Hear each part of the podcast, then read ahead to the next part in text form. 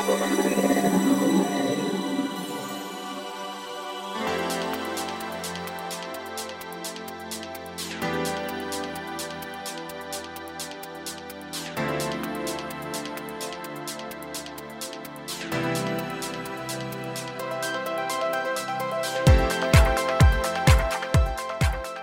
んにちはゆきです。菊間が第393回の時間がやってまいりました。早川さん3月になりましたけれども今月もよろしくお願いいたしよろますしくお願いします。実は僕先週からですねもう一睡もできない日が続いておりまして、はいはい。どうしたんですか？えーまあ、願えば叶うということで、ええ。えー番組内で僕もいろんなところ行きたいというといろんな方からリスナーから、ねはい力をいただいていろんなところ行けてるっていう話した時に、まあ、ゆきさんもねこう、まあ、叶う夢があるということで、えーエンディングでお話先週いただきたかったんですが。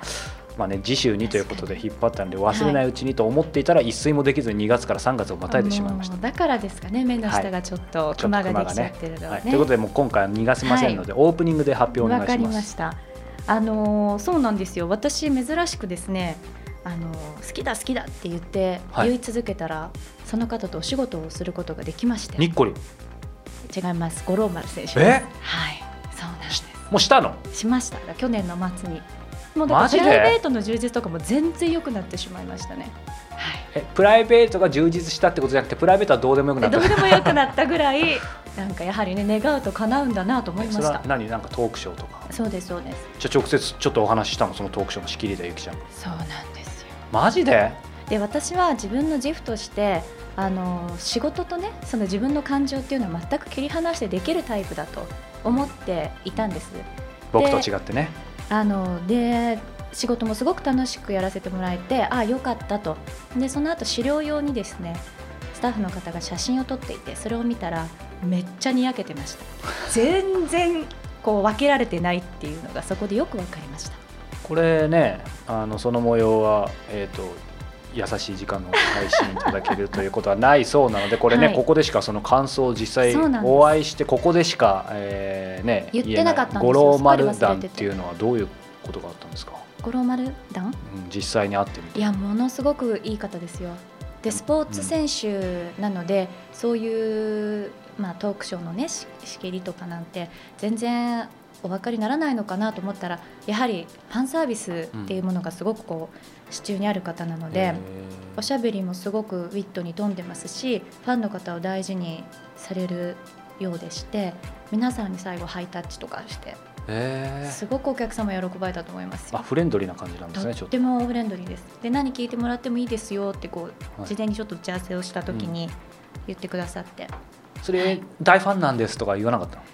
の？もうそんなこと言えませんよ。あ意外と言えないんだね、はい。じゃあサインとかももらわずに。ええ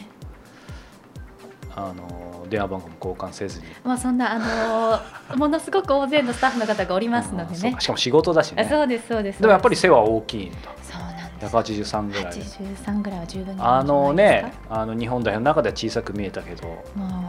ねだからもういいんです私プライベートの充実とかもうこの三ヶ月それだけで生き延びてますねあ。じゃあもう今年はもうある意味 OK みもうたいな OK です。去年末からもう全然 OK です。今ね聞いてる方ゆきさんが雪山でこう寝ててほっぺた叩かないとみたいな感じですけどまあでもね何はともあれそのはい五郎丸さんとちょっと長くなりましたけど。はい、まあ、願えば叶うということでそうですね。えーまたね、何か願いがあれば、えーこちらの番組の方まで叶ってはい、はいあの願っていただければと思います。さあそれでは皆さん本編もお付き合いください。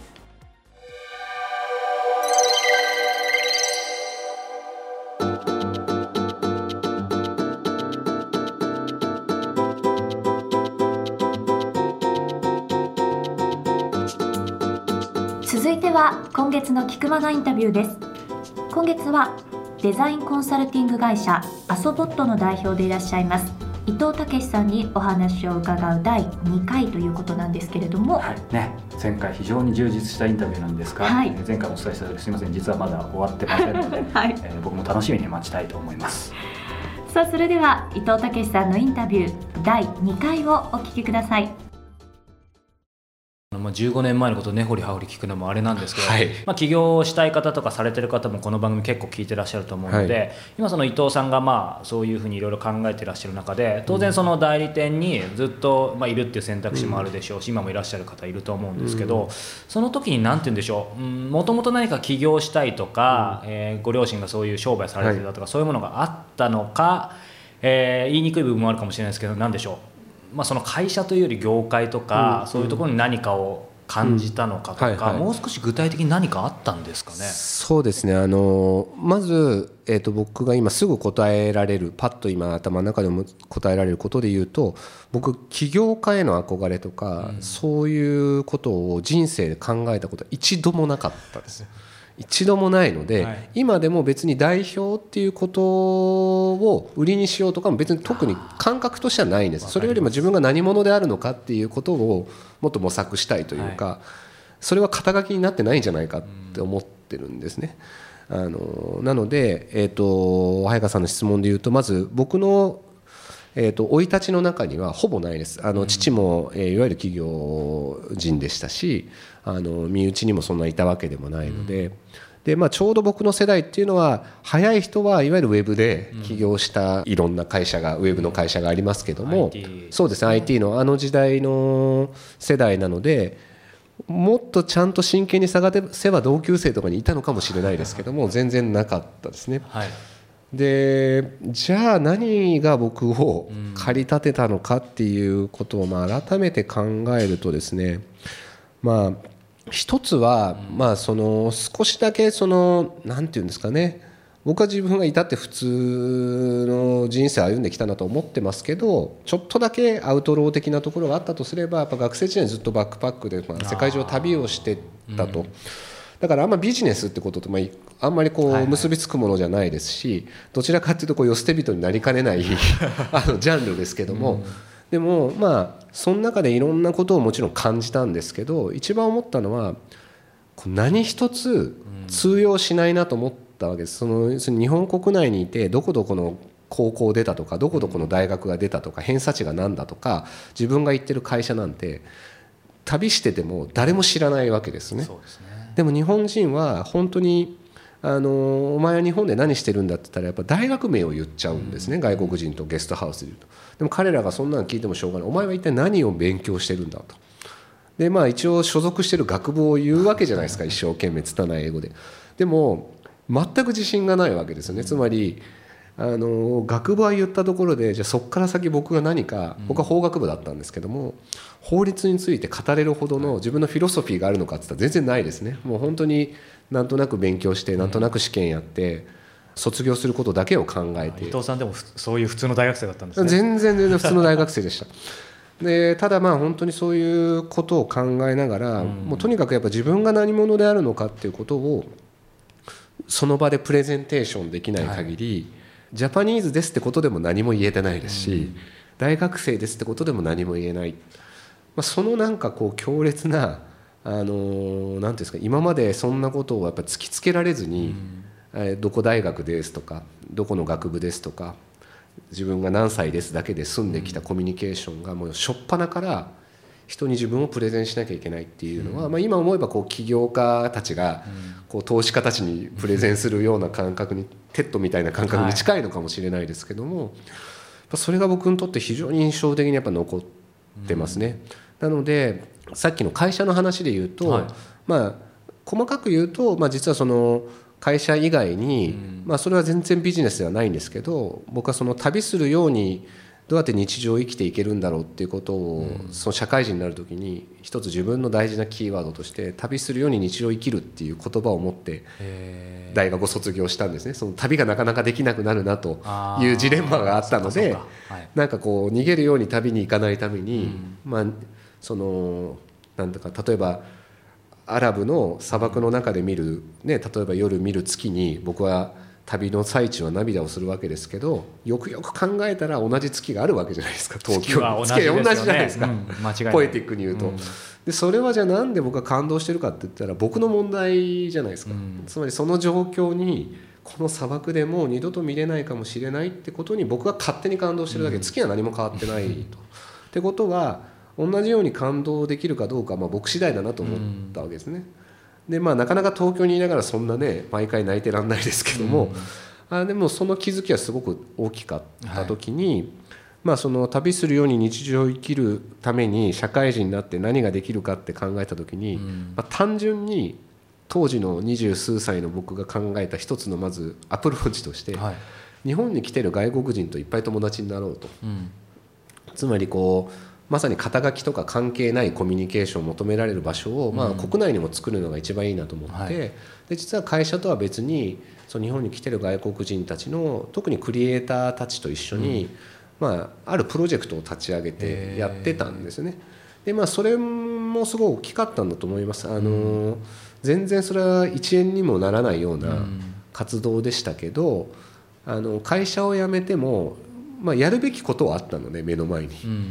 うんなのでなんていうんですかねあのそれが僕をこう少し辞める方に引っ張ったっていうのは、まあ、ありました。で実はその活動を通して知り合ったのが創業メンバーだったりもするのでそういう意味ではその活動はすごく大きかったんですね。でもう一つは、まあ、さっきの話とつながるんですけど社会人になって初めて名刺というものを持つじゃないですか、で当時学生時代まだ名刺を持つ時代じゃなかったんで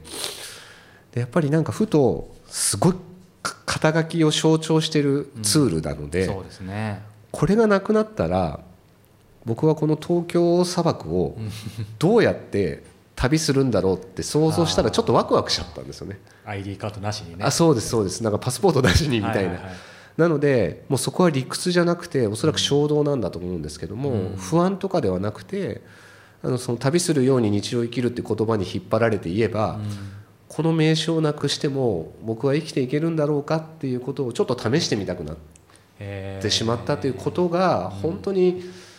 純粋な衝動だったんで、はい。まさか起業するとも思ってなかったですし、本当に。あのそれが難しそうだったら転職はできるって自信はあったんで、うん。まあ、その時にすればいいやはい。もっと言えば失うもんなんてな何もないなとお思えたのが大きかったですね、つまり二十数万の給与がなくなるだけじゃんって当時は思えたので、はい。それがすごく僕は大きかったんで、多分本当に普通の起業家さんに比べて、あの珍しいプロセスをたどってると思いますね、なので逆に言えば起業した理由があるとしたら、その創業メンバーに結果なる人たちと、まあ、その活動を通じて会った時にこの彼らと何か一緒にやりたいなと思った時に、もし僕らが楽器が得意だったらバンドでもよかったのかもしれないです。しものすごく飲食が好きだったら、なんか食お店でも、まあ、お店も起業ですけど、でもこの能力を生かすのであれば会社という器がはい。一番こうなんか活かせるんじゃないかっていうぐらいの感覚でどっちかというと人ありきでこう会社という形態を選んだというのが一番正直なところですね。なんか僕最近すっかりビジネス書とか経営書を読まなくなったんですけど、はい。ただ今お話伺ってて、はい。確かビジョナリーカンパニーにあったと思うんですけど、まあ、何をやるかより誰とやるか、ああまあそうですね。その感覚でした、本当にその感覚でしたね、今はまあねそのプラス上で自分が何ができるのかとか、やっぱ内側にかける問いがすごいやっぱ増えてますけど、本当にそうでしたね。そうかじゃあそんな中でもう15年はい。そうですね。走ってきてなんとか続きましたね。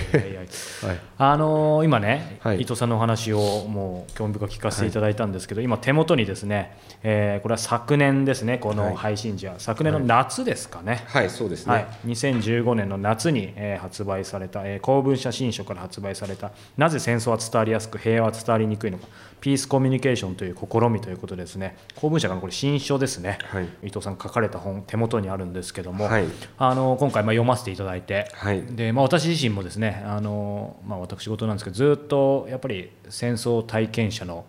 声を聞く、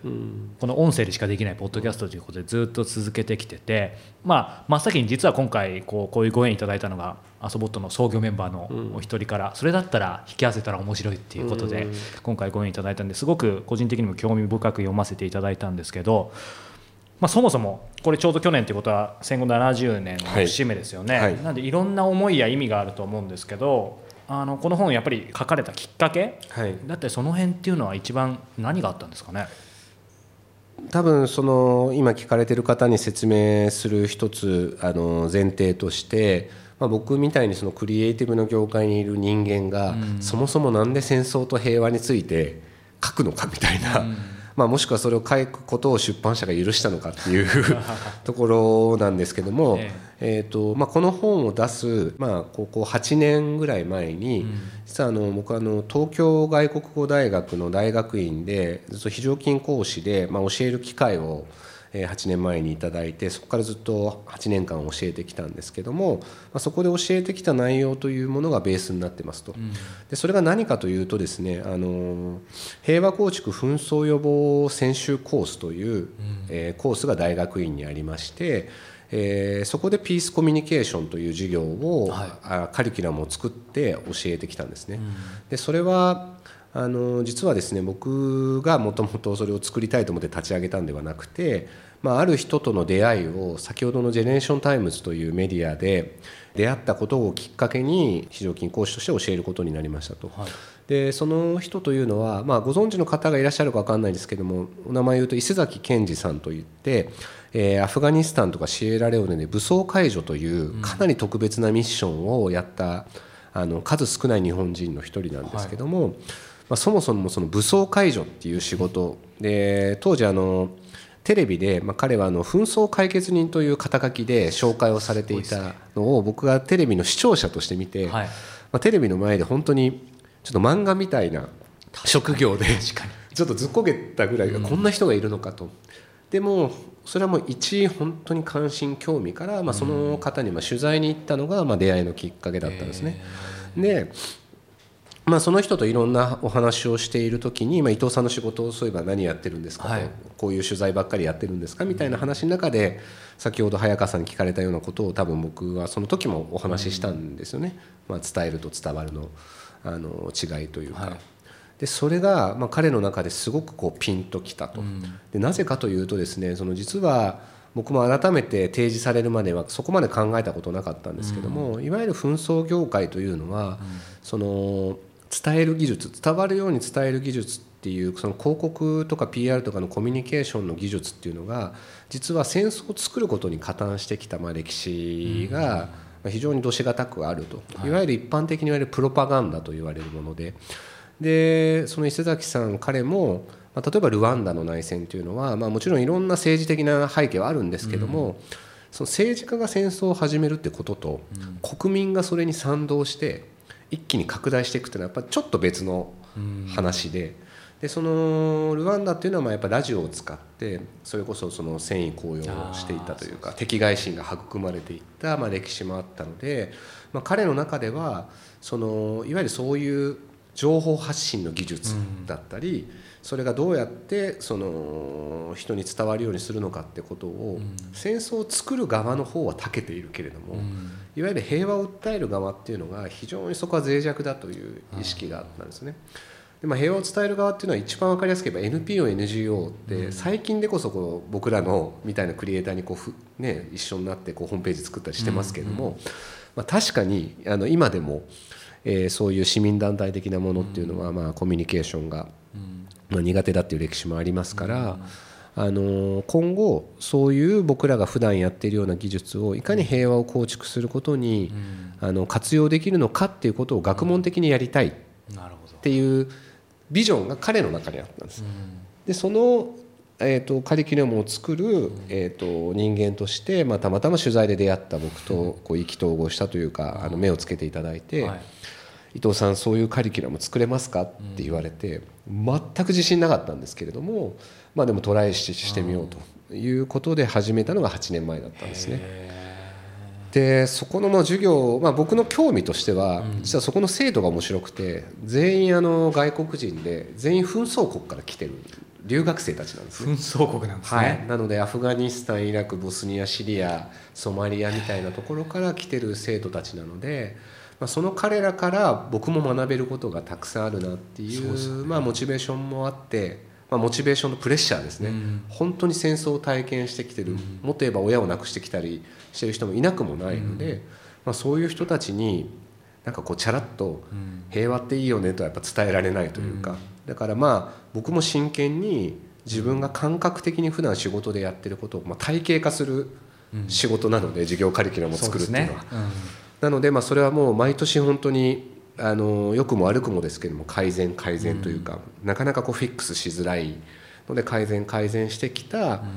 ことでそのこれが答えだというふうにまだ言い切れないですけども、はい。そこでなんとなく掴んだ僕の中でこう、コミュニケーションをやってる人間から見るうん。戦争とか平和とか、うん。まあ、そこで考えうるべき先ほど言った問いみたいなはいことがこの8年間いろいろあったので、うん。まあ、それをこう書籍に、うん。まあ、やっぱ戦後70年で機会に1回まとめようっていうのが、うん。まあ、出版社さんとのお話の中で進んでうん。形にした次第です。なるほどね。あの、まあ、僕も普段取材してる側なんで、はい。やっぱり自分がもちろん知ってること、むしろそのメディア側としてそうだよねっていう、はい。こう業界の人であれば結構知ってることもなきにしもあらずですけど、ですね。はでも多分こう取材メディアにいない方は当然普通の方はすごい目から鱗もあると思うし、逆にメディアにいても、やっぱり見えてない部分とかもあるので、すごくなんだろうなもちろんテーマというかその、えー戦争と平和って切り口なんですけど、はいはい。はいそこをちょっと語弊あるかもしれないですけど、うん。取っ払ったとしてもすごく興味深いなっていうのがすごく率直な印象なんですけあありがとうござい。どまあ、その中で個人的にはやっぱりそのさっきのプロパガンダって言葉もありますけど、その戦争の作られ方はいはい。権力者の戦争の作り方みたいな部分だったりやっぱり正義と平和は両立しないこともあるみたいなところが結構、ね、なかなか言語化あんまりされてないので。そうですね、うん。結構そこを言語化するのが今回のチャレンジでもありましたね。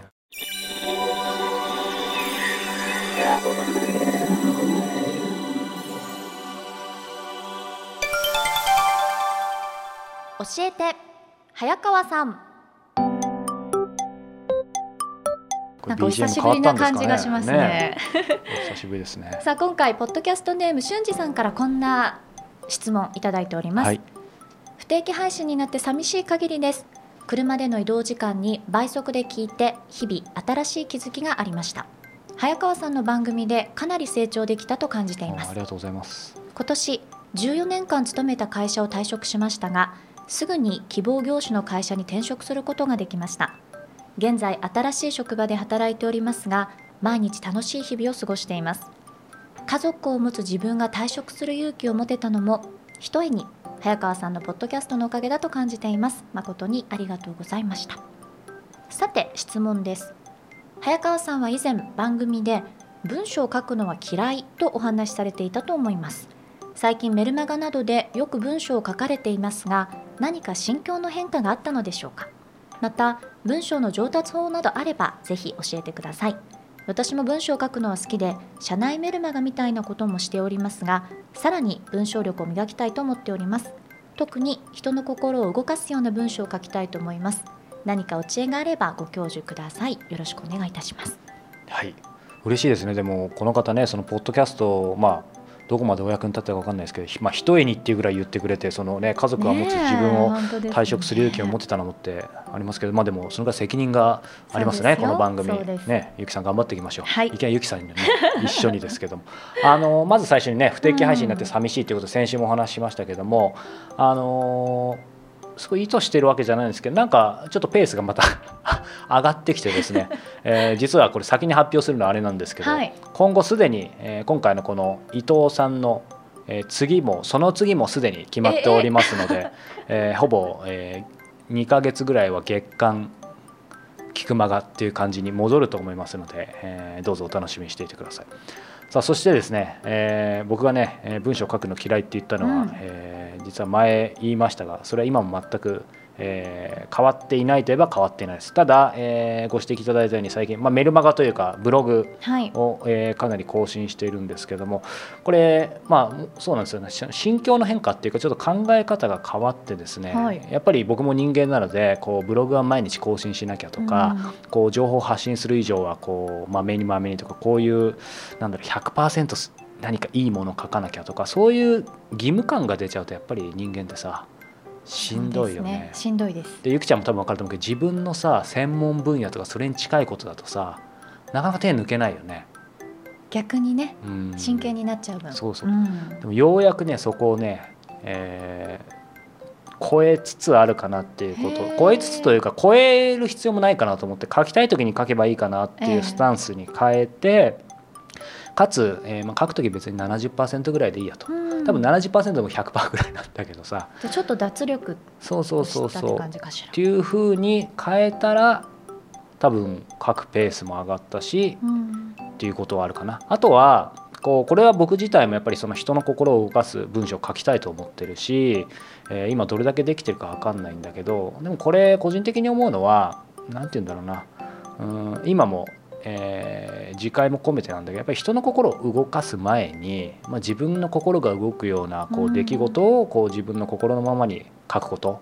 うん、そこができないとほらなんだろうな。例えば仕事やっててもなんか暗い顔して下向いてすごい陰気な感じの人と一緒に働きたいと思わないでしょ、そうですね、うん、なんか楽しそうなことやってる人、うん。うんだからそれも文章で楽しいことを書けばやっぱり人ってこう読んでくれるきっかけってあると思うのね。まずそこかなとは思うんですが、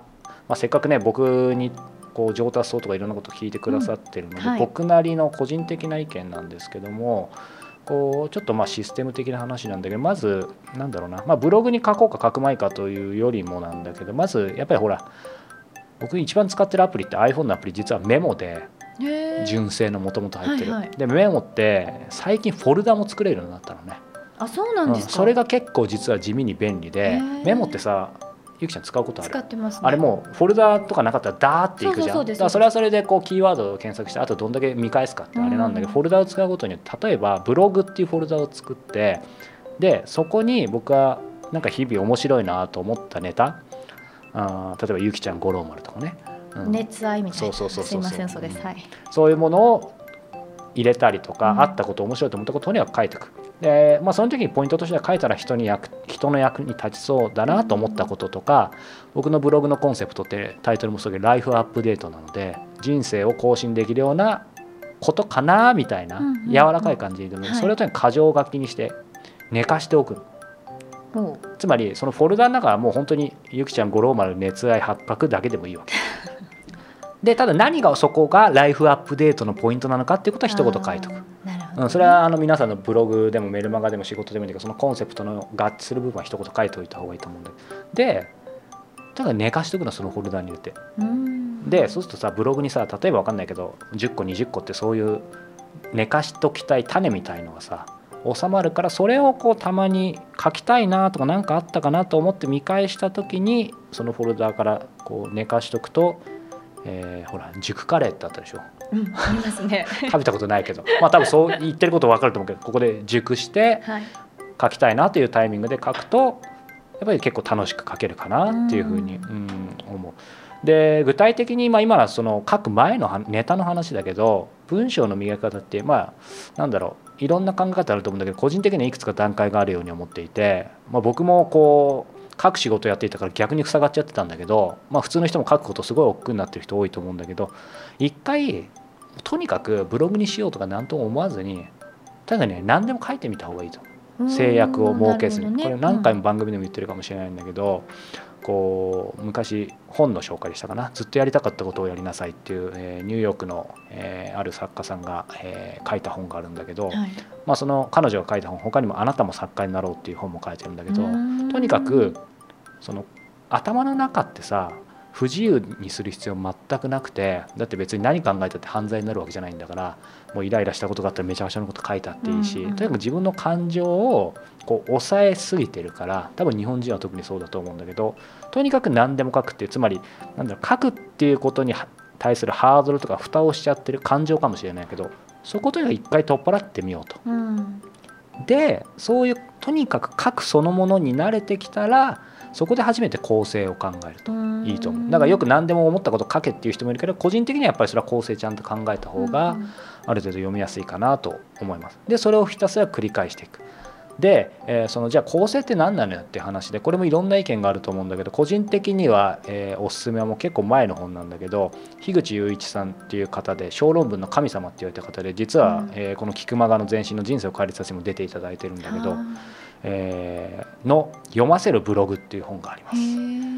でこれ今でもすごく本質的なこと書いてあって個人的には今も参考にさせてもらってるんだけど、そこに4部構成っていう考え方があって、はい。えー詳しくは、えーまあ、本書に譲りますが、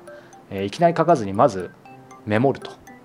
メモる、うん、ネタこういうネタがあるっていうことに関して、そしたら予告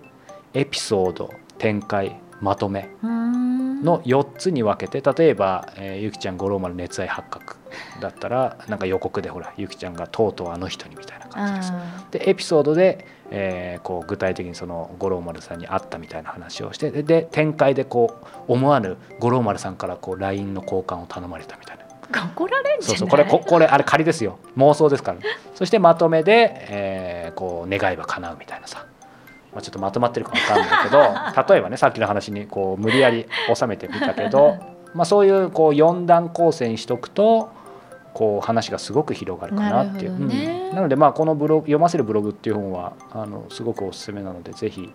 えー読んでみていただければと思います。ということでさらっと話すつもりは結構あの話しましたね。でもね俊二さんもメルマガみたいなこともしてらっしゃるということなので、すごく参考になったのではないかなとはい、思います